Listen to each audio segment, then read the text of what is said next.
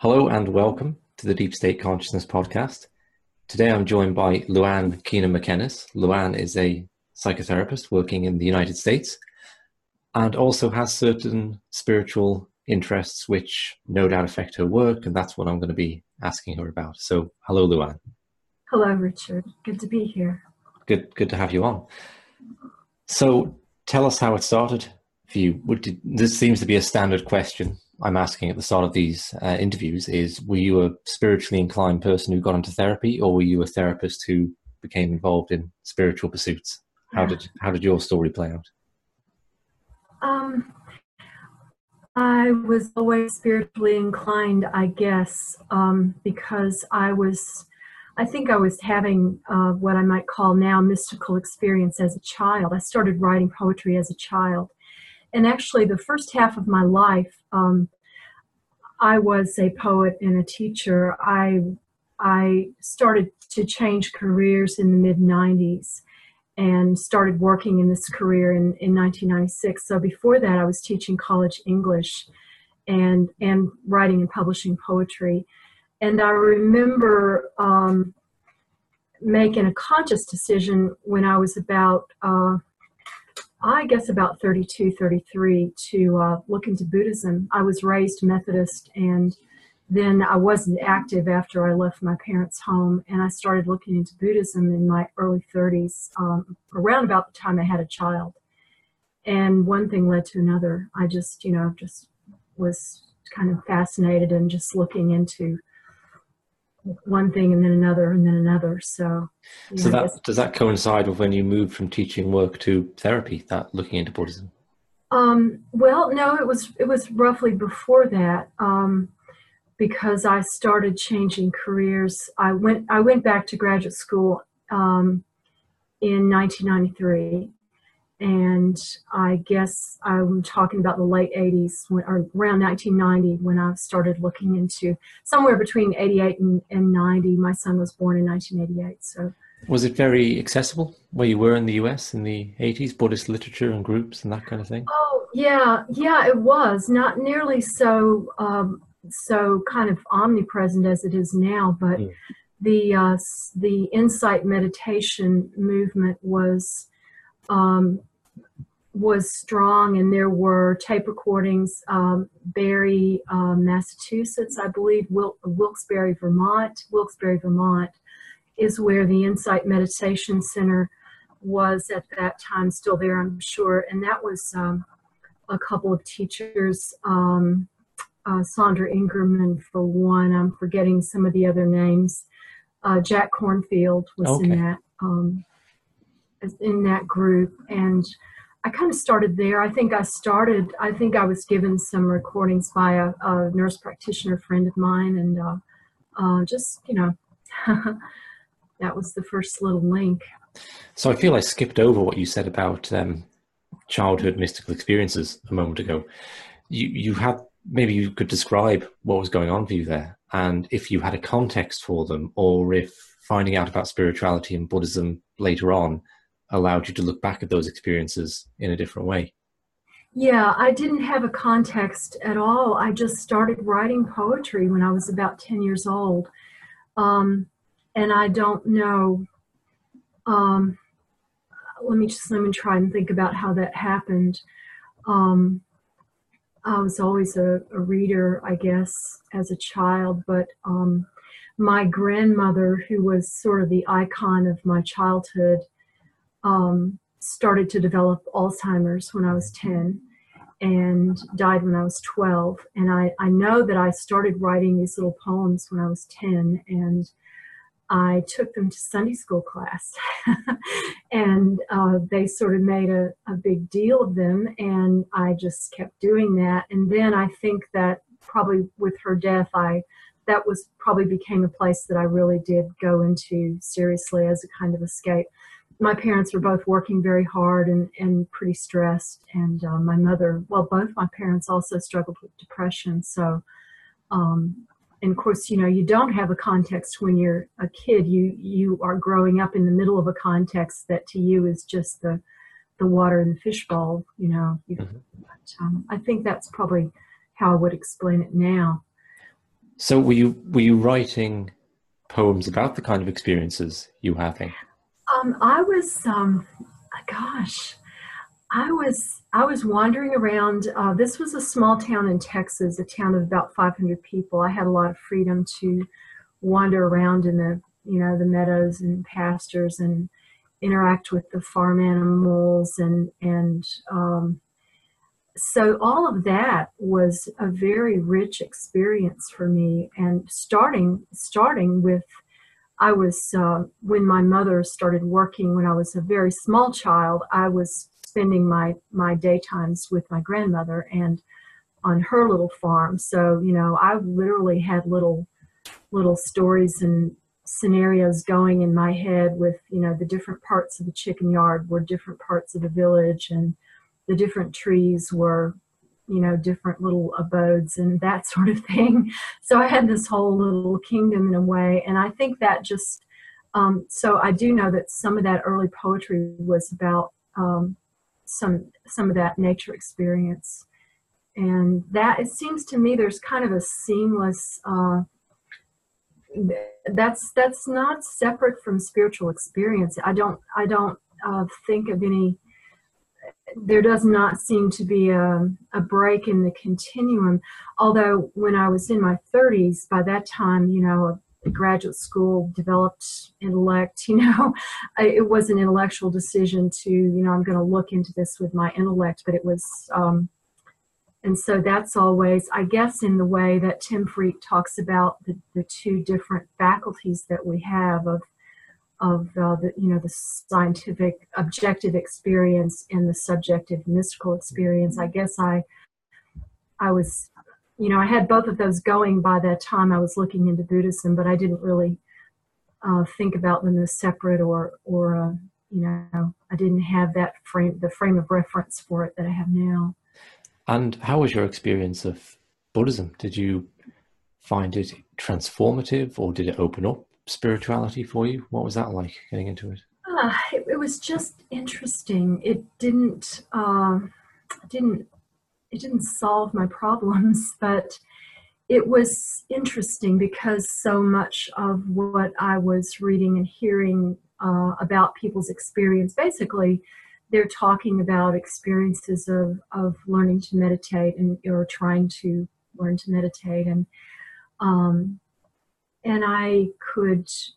Um, I also didn't know that this at the time. I didn't know this until much much later. But I pretty had some pretty strong uh, attention deficit uh, symptoms, and so struggling with um, you know focusing and just managing stress and uh, just just getting hold of the mind as a set of racehorses, you know, and just getting sort of getting trying to get hold of that and, and slow it down. um, all that resonated, I think. But and you know, then um, I'm trying to think what would have been the next. I'm not sure what the next link in the chain was, but I think it just it just was a kind of slow continuum from that point on as far as interest in spirituality. Okay, you said it didn't solve your problems. So were, were you going into it with problems you were hoping that spirituality would address? I think so. I think so. I was I was um, very stressed as a young mother, stressed in my marriage, um, uh, working, still working, and and working in childcare and just managing uh, stress and and always trying to keep the writing going. That was probably the biggest factor. I had by that time, um, uh, let's see, I had well, I published quite a bit of poetry, and I had in the 1990 I won a fairly major poetry prize, and so I was really trying to push that career um, and and at the same time you know i was trying to to be a mom of a baby and a toddler and um, i don't think that you know it's I, I, think for i think for writers i think parent work and parenting are always a struggle to some degree yeah, sure. and um, so yeah So then, at some point, you the, the spiritual journey progresses, and you become interested in psychotherapy. You must have become interested in it because you became a psychotherapist. So, I, what led yeah. you down that path? Because it's fairly dramatic to have a substantial career change at that point yeah. as well. Yeah. Well, it was partly circumstantial. Um, it was partly that I had a lot of therapy myself, and I, I learned a lot, and I it, it seemed to be very beneficial and very um, a very easy thing to take advantage of. And then my uh, teaching situation at that time, there the in the United States the uh, universities were two tiered as far as staff and professoriate instructors, which is what I was. Um, were not those were not permanent positions for the most part in in the 80s. I don't know when that changed. It well, it changed sometime in the late 90s after I left, at least at where I was, which was Virginia Tech. Um, but those weren't permanent positions, so most people would um, you do that for five years, and then you'd either go part time or you would step into a permanent position at another university.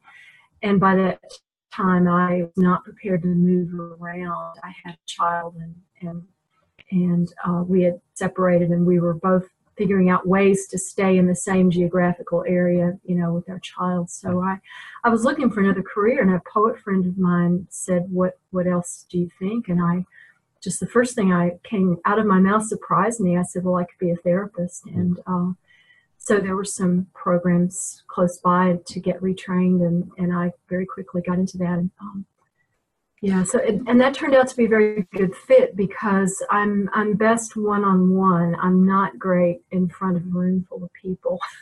Still okay. not. And how did you find that experience of going through therapy and training in therapy contrasted with the Buddhism and and the spirituality you've been involved in? Ah, contrasted. Well, um, and I guess you're talking about. Uh, I mean, therapy has been was very secular, and there, and there was a lot of uh, attention paid. I guess careful attention by therapists to sort of stay out of the spiritual questions at that time. I don't know if that's where you're going with that. Well, I'm going just to, I'll clarify, Luana. Yeah. I've had um, with previous guests, and what, I, what I'm interested to explore is um, the relationship, really, I suppose, between psychotherapy and spirituality, where they complement and where they contradict, and do they contradict? Okay, yeah. so maybe yeah. in one, in a sort of non-dual spirituality, you've got the sense of this at the core. There is this deep acceptance that everything is okay as it is. There's no you that needs to be changed. Yes. And uh-huh. psychotherapy is, uh-huh. at least on the surface, about changing a you. So there seems to be a contradiction, but is there a contradiction? Yeah. These kind of questions. Yeah. And I suppose also I'm interested in how you found them different in a transformational sense. Like, with does sitting mindfully being with yourself open up transformation in some ways, like you would have done in the Buddhist practice, um, as opposed to say what you might have done in a psychotherapeutic setting of more going into your past and talking about where yeah. thought could have accumulated. They seem to be two different, maybe complementary ways of engaging with the self. And I'm, I'm interested in how people experience and find that both with yourself and then like we'll come on to like with clients and how that yeah, pans yeah. out yeah I, I i understand what you're saying i think that goes right to the core of it and i would say that uh, putting that together for myself has been a, a very long and gradual process so i did a lot uh, with myself i did a lot of uh, processing of the, the story of the past for a long time. And I remember a therapist saying to me uh, at one point, this was something that really stuck in my mind that anyone who was in therapy uh, over 35 had spiritual issues. And that, that may have been a trigger, actually. That may have been right around the time that I started to look into Buddhism. Um, I, you know, I can't exactly point to when it happened, but at some point the story of the past becomes integrated and and for me that um, has enabled me to get more and more and more into the present moment. And I think I'm a very late bloomer in that way. Um, and then with clients, the way that translates from the other side would be that um, I think it's Carl Rogers uh, that um, the unconditional positive regard is the single most um, consistent predictor of success, right, in, in therapy. And so that's always been kind of the the central, the foundation stone of the work that I do, and and just watching the way that works, and and as I watch the way that works on a client, you know, learning more and more and more to to do that for myself. But as I said, I'm a late bloomer. I've been very slow to mature, I think. Well, that's I mean, there's, there's quite a few things there to unpack, but I mean, I think the thing about um, anyone over the age of 35 who's interested, now, in interested, is interested in or going through therapy has a kind of spiritual issue. Uh, I, I, I, won't maybe dwell on why age 35 unless you wish to, but um, yeah. I wonder how do you see psychological issues then maybe differently to a secular psychotherapist? Do you see issues that manifest in the psyche as always or sometimes or potentially having um, a more spiritual depth to them that our spiritual yearnings masquerade as our dysfunction sometimes? Is that a, a position you take? Hmm, let me think about that let me just drop back for a second and see if I can follow a train here because, you know, having said, having repeated what the person said to me about anyone over 35 with spiritual issues, I'm not sure that I buy that. I think it really rang a bell for me at the time, and I, and I, you know, it was a big trigger, but um, I'm, not, I'm not sure that I, I can make any sense of that out of that now. In the first place, 35 to me sounds like just unbelievably young. and, you know, it's certainly, you know, do we not all have spiritual questions, issues, yearnings at, at any age? And, mm. you know, that sounds so simplistic to me now. Um, and I do see now, if there's one simple thing that I can say, one generality that I guess I'm still very comfortable with, it seems to be that perceiving the self as a victim is the quintessential psychological error that is you know that that is that is a big obstacle that is sometimes very hard to move. And depending on how how firmly stuck people are there or not that's kind of a, a predictor of how fast they heal and move on and, and relaunch themselves, I think. So now, I, if you will restate your question, maybe we can totally connect my answer with it. I don't know. Yeah, okay. Because that that's um, I think there is maybe a gap there between the question and the answer. So let's see if we can. Yeah. What was uh, my? I, I am lost in your interesting train no. That's, so that's all right. You were saying. Do you see what we could call psychological dysfunction as having a spiritual route. So we've done away with the over 35 thing. Okay, we said at any age.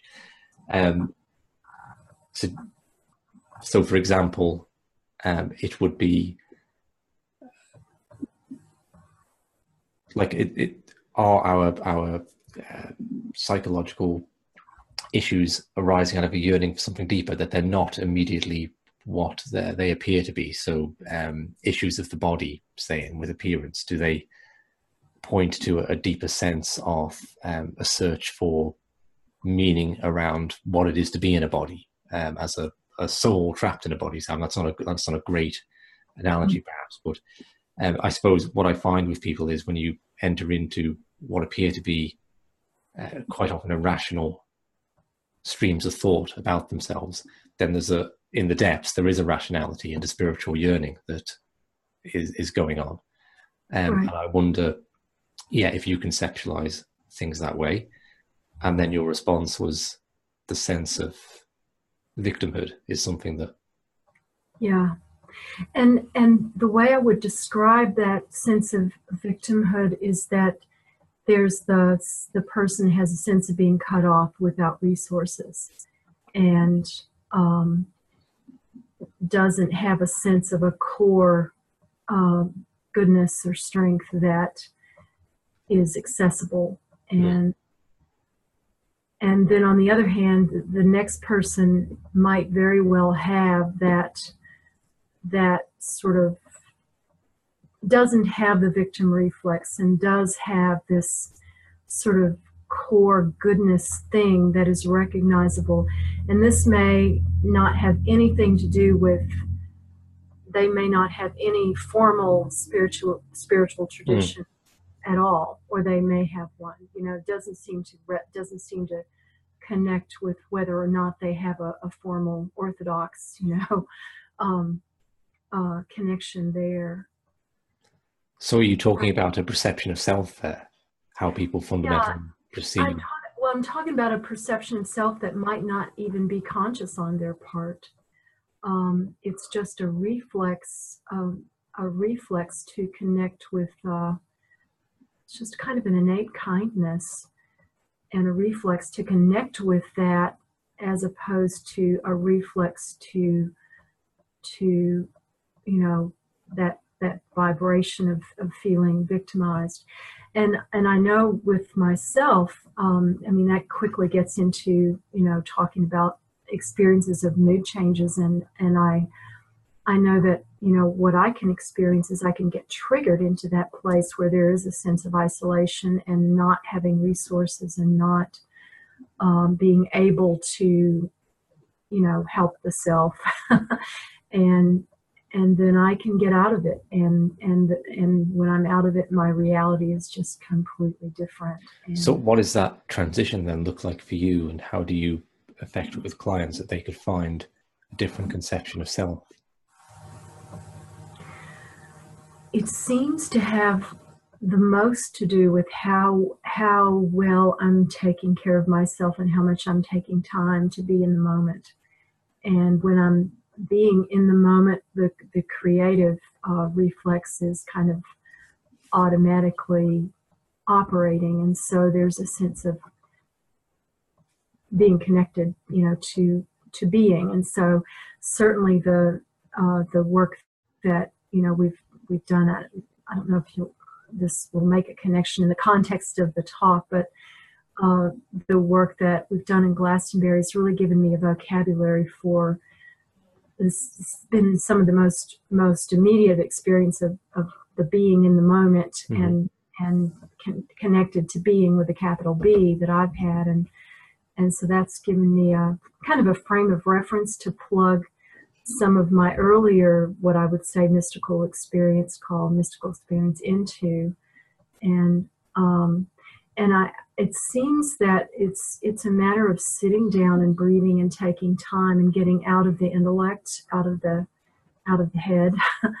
and that's that's not something that I've been really good at, I would say, until the last couple of years so it seems like what is happening is that my my work in my private practice is getting simpler and simpler.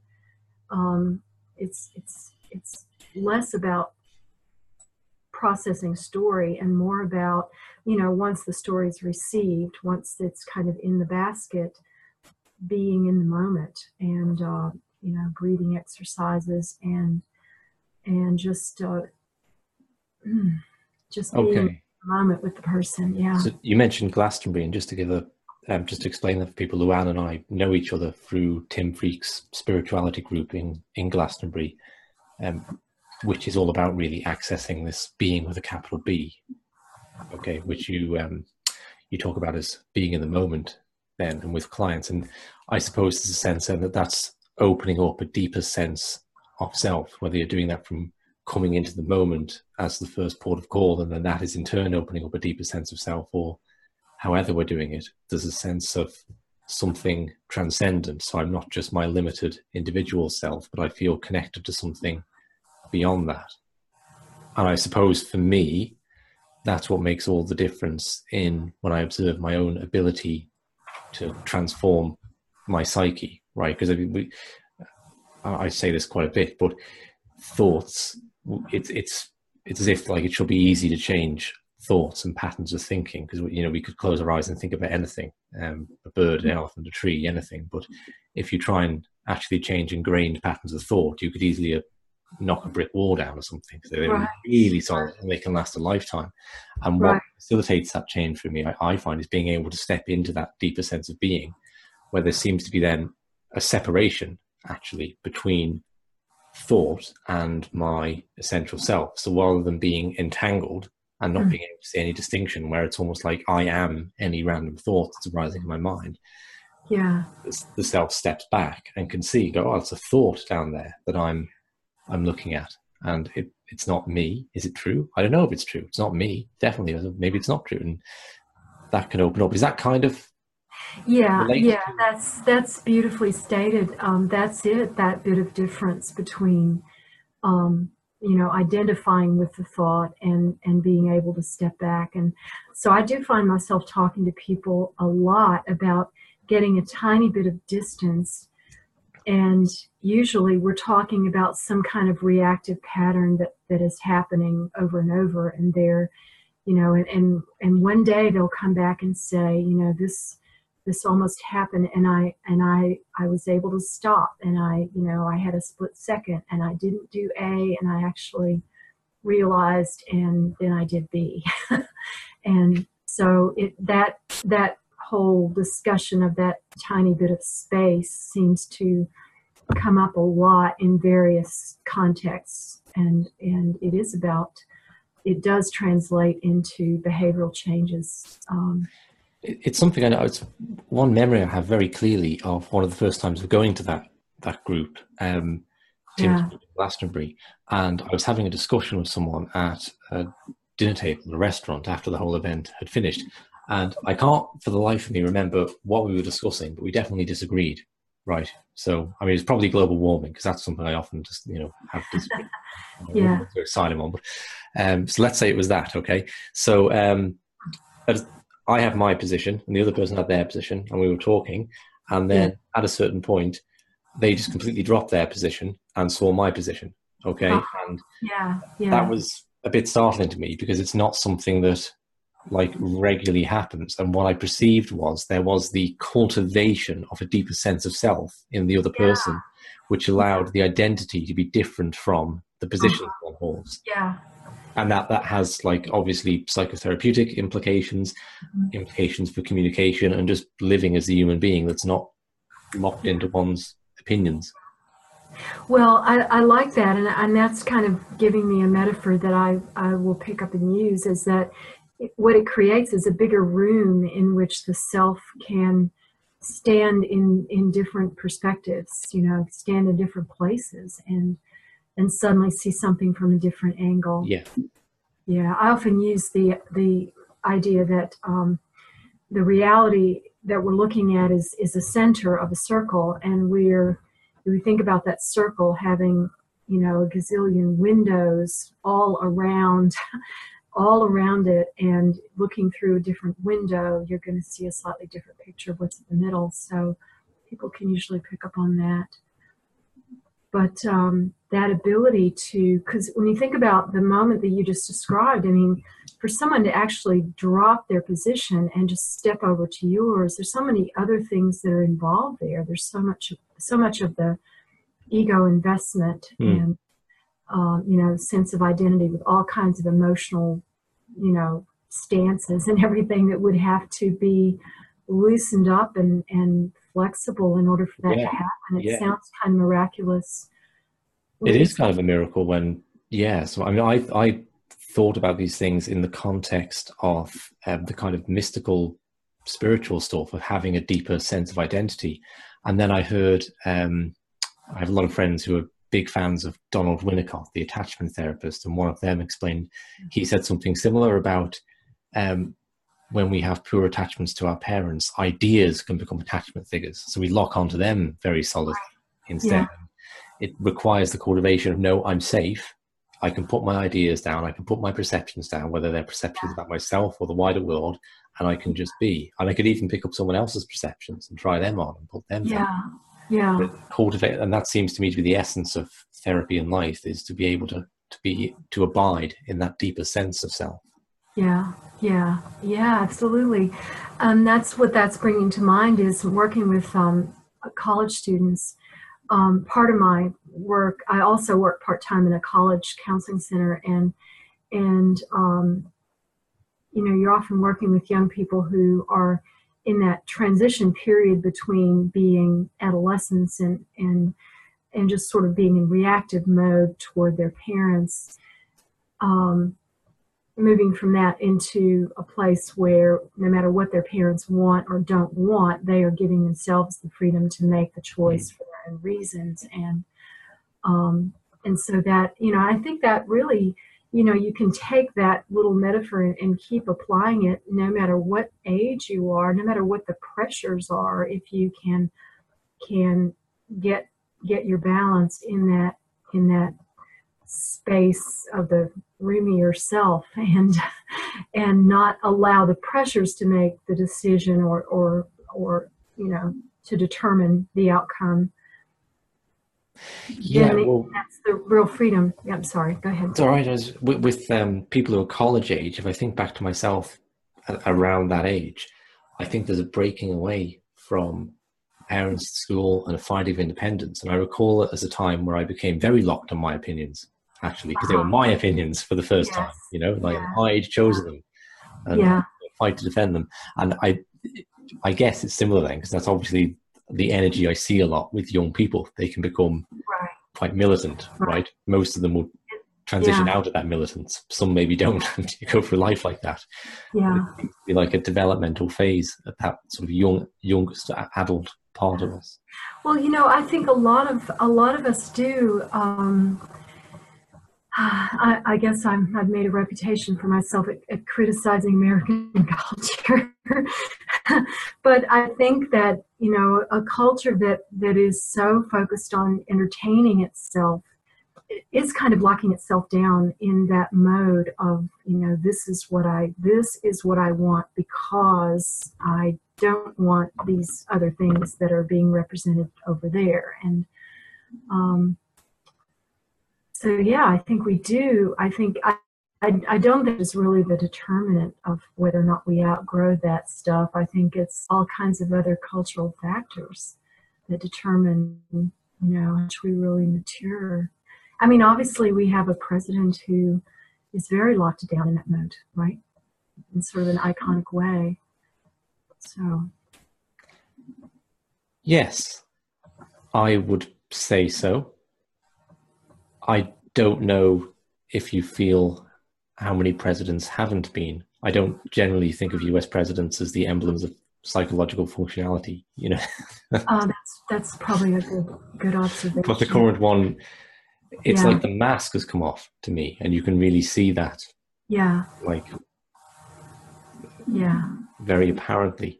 the reactivity yeah Yeah, um, and this is a, a it's a place I'm interested to go in, I suppose, a direction I'm interested to go uh, because we talk about spirituality in relationship to the therapeutic, so it's very much spirituality and the effect on the individual. yeah But collectively in society, I don't know, it, it feels to me like people on both sides of the Atlantic, right, are more entrenched in their opinions post Brexit here and Trump where you are. There seems to be a real Right. locking down yeah. and an unwillingness and inability to sh- shift into the other's perspective at the moment or to it's almost like it would be um, treachery to abandon one's own positions and dangerous. You know there's a sense of like yeah. real tension that's more than I can recall it in my adult lifetime. And maybe back I know things were pretty tense in Britain in the, the 80s okay with Margaret Mhm. Thatcher but more than in, in recent years I think there's like real polarization in society um, Yeah. I wonder what your thoughts are on that looking from it at it from this perspective of a deeper sense of self and finding security in that sense of self yeah i think uh, i think you're pointing at the the i think the core of it is fear and i think that the more the scarier our our planetary circumstances get you know the more people are are literally vibrating with their fear and and that there maybe is kind of a survival reflex to latch on to something and hold on really tight and you know dig in deep and um, and and so I see that and I guess I see that in uh, in cosmic terms as kind of the program for forcing us to grow spiritually because the scarier it gets the more people um, you know the what is it? The the translation the chinese translation for the word crisis is dangerous opportunity. And and so the more and and of course you know as therapists we're trained that when someone's in crisis there's about a six week window of of uh, openness that is not is not as open and available you know outside of that six week window. And so real change can really happen. And people people are people are either you know scrambling around doing more and more dysfunctional things or they are scrambling around looking harder and harder for you know for answers than they ever have before. That's sort of how i see it. and and and you know clutching on to fundamentalist traditions of various kinds uh, or um, I don't know.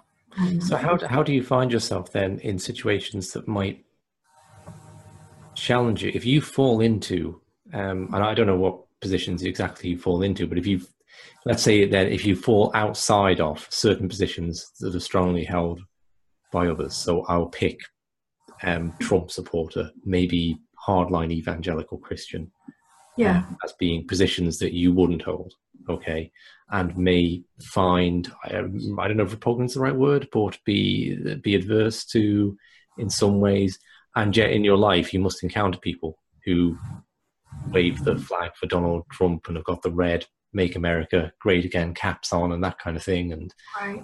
um, how do you find it interacting? Does the the therapeutic, the spiritual, bring a different dimension to how you're able to interact with someone of diametrically different views well, there's another kind of magical um, effect that I've observed over the years, and it you know continues stronger and stronger. And that is that the people that tend to show up um, in my office uh, are are the people that that I can work with, and mm-hmm. um, so there aren't a lot of people in red hats showing up. Sorry, I, I meant more in day to day life because I, I, guess it wouldn't be that relevant yeah. in a new office. Well, oh yeah, yeah. In day to day life, how do you find in, that changes? In day to day life, uh, I you know I, I, guess I'm not running into them that much either.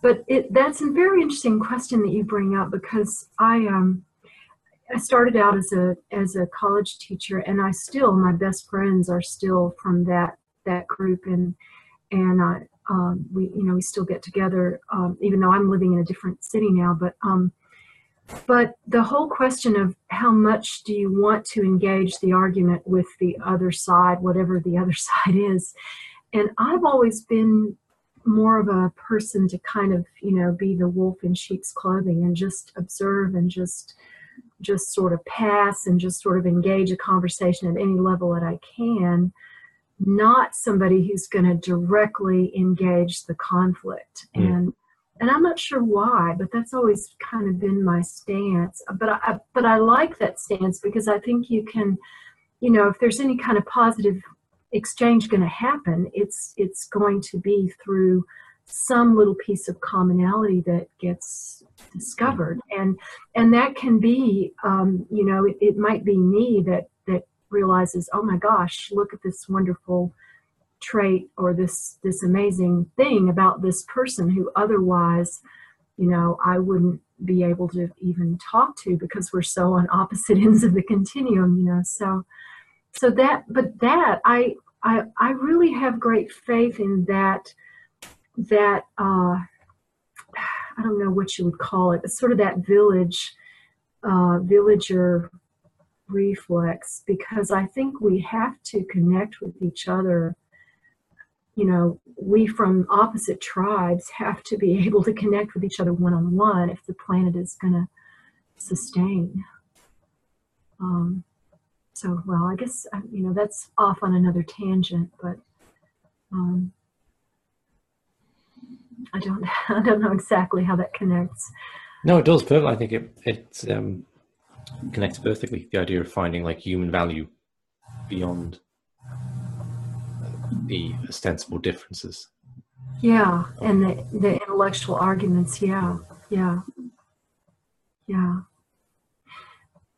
But you, um, I, I think you kind of back to the core question early on about how spiritual questions and psychotherapy, how those intercede, interconnect or or wind up clashing with each other. Is that right? Is that kind yeah, of the bigger question core, you That was the kind of core question of the Yeah, yeah. And um so,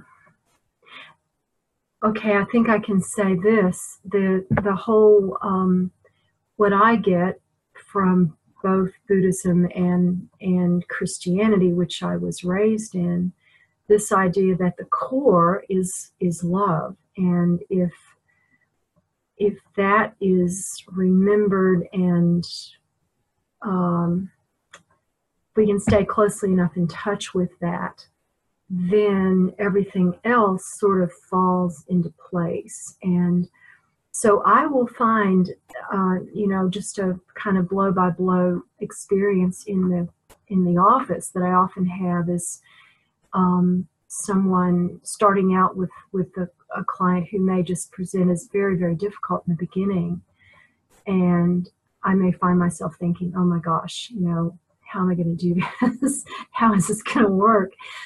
Depending on you know how rested or how how tired or stressed I am to start with as well. But then within a few, I would say usually by the third session, um, of sort of staying out of the intellect and trying to stay in the space of, I don't know, just kindness, just sort of uh, expressions of kindness in a very basic personal way. Um, and and uh, I suppose that you know I can justify that on the one hand by saying it helps the person stay safe, but it also helps me stay out of the all the different emotional you know transference places that I might get triggered by the the difficult stuff you know that they're presenting, the personality reflexes that they may have and so forth. So, um, and that might be outside of the therapy office, that might be the very same dynamic happening on the street. If, you know, we're over here demonstrating for A, B, or C, and the, and the person passing by is on the XYZ camp.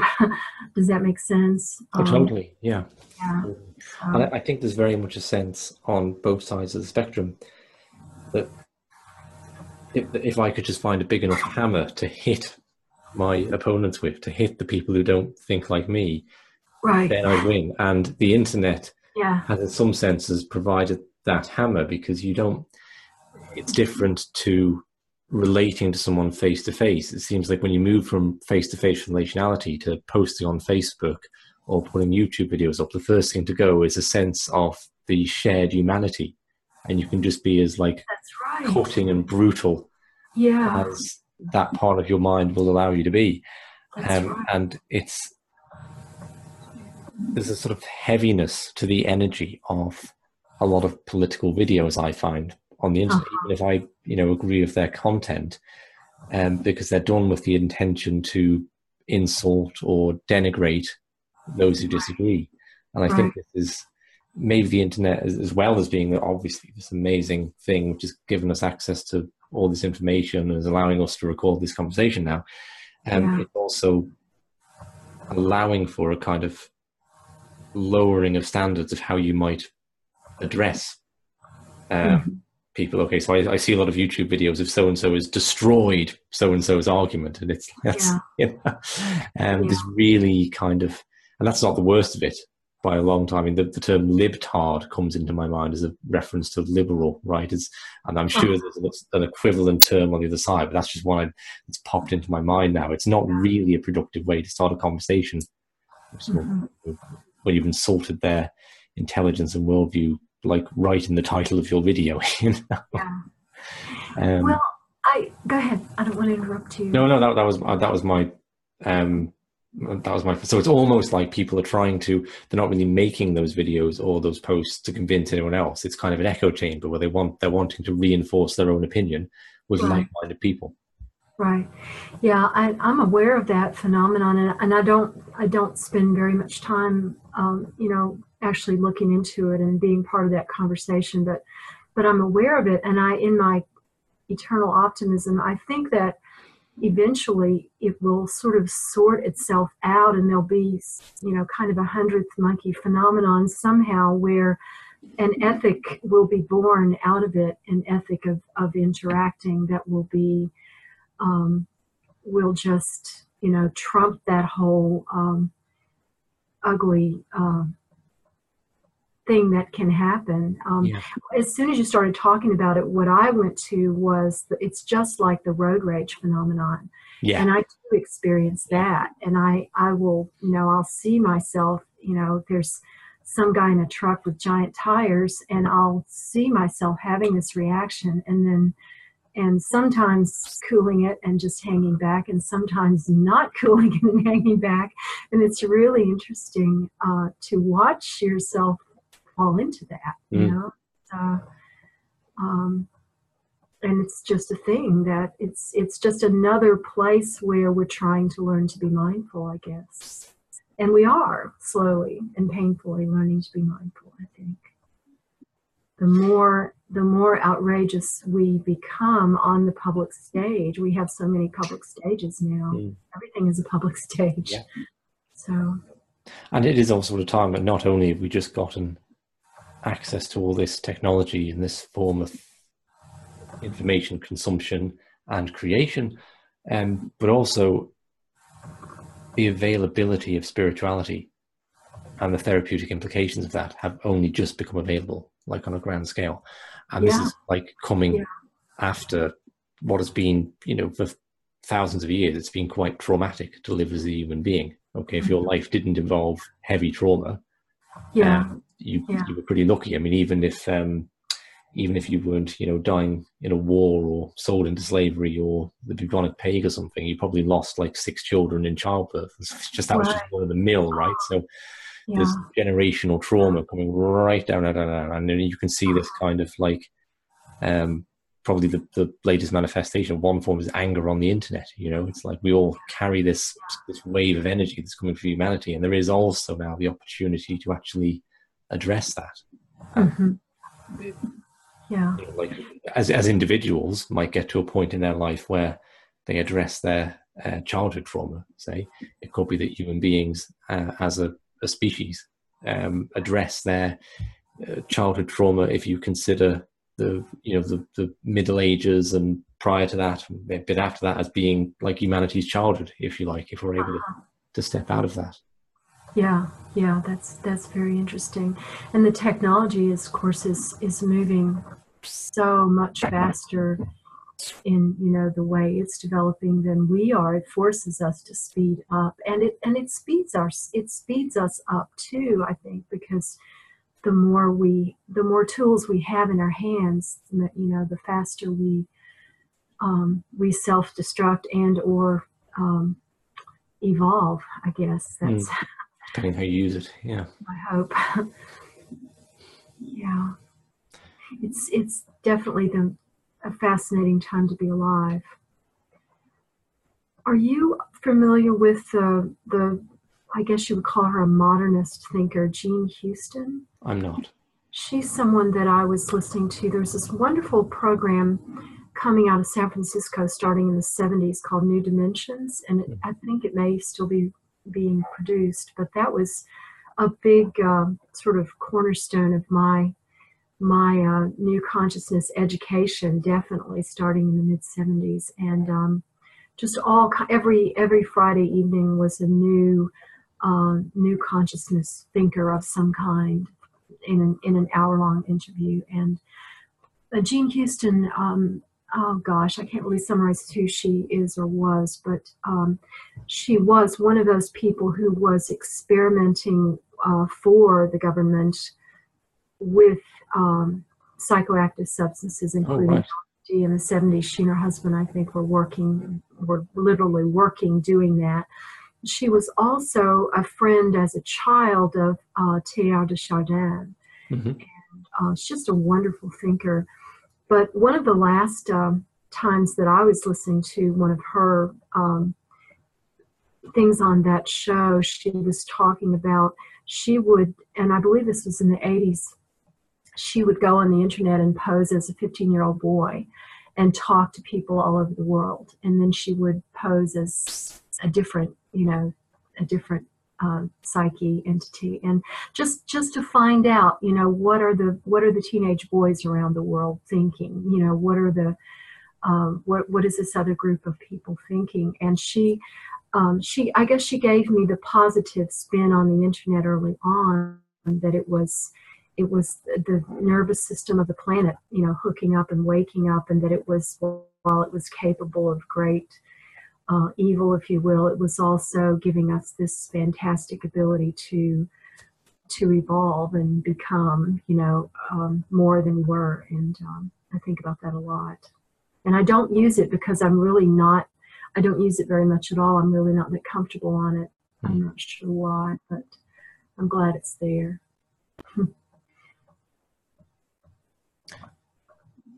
Okay. Thank you very much for the conversation. Does that sound like a, a good place to conclude for now? Maybe we'll talk again sometime. Yeah, absolutely. It's been a And um, I, I'm just aware you have poetry books, right? Maybe we could talk about your poetry sometime. But um, are they available for, for? Can people see your poetry, or are the books available? Um. Well, I have a couple of books that I think you can find on Amazon.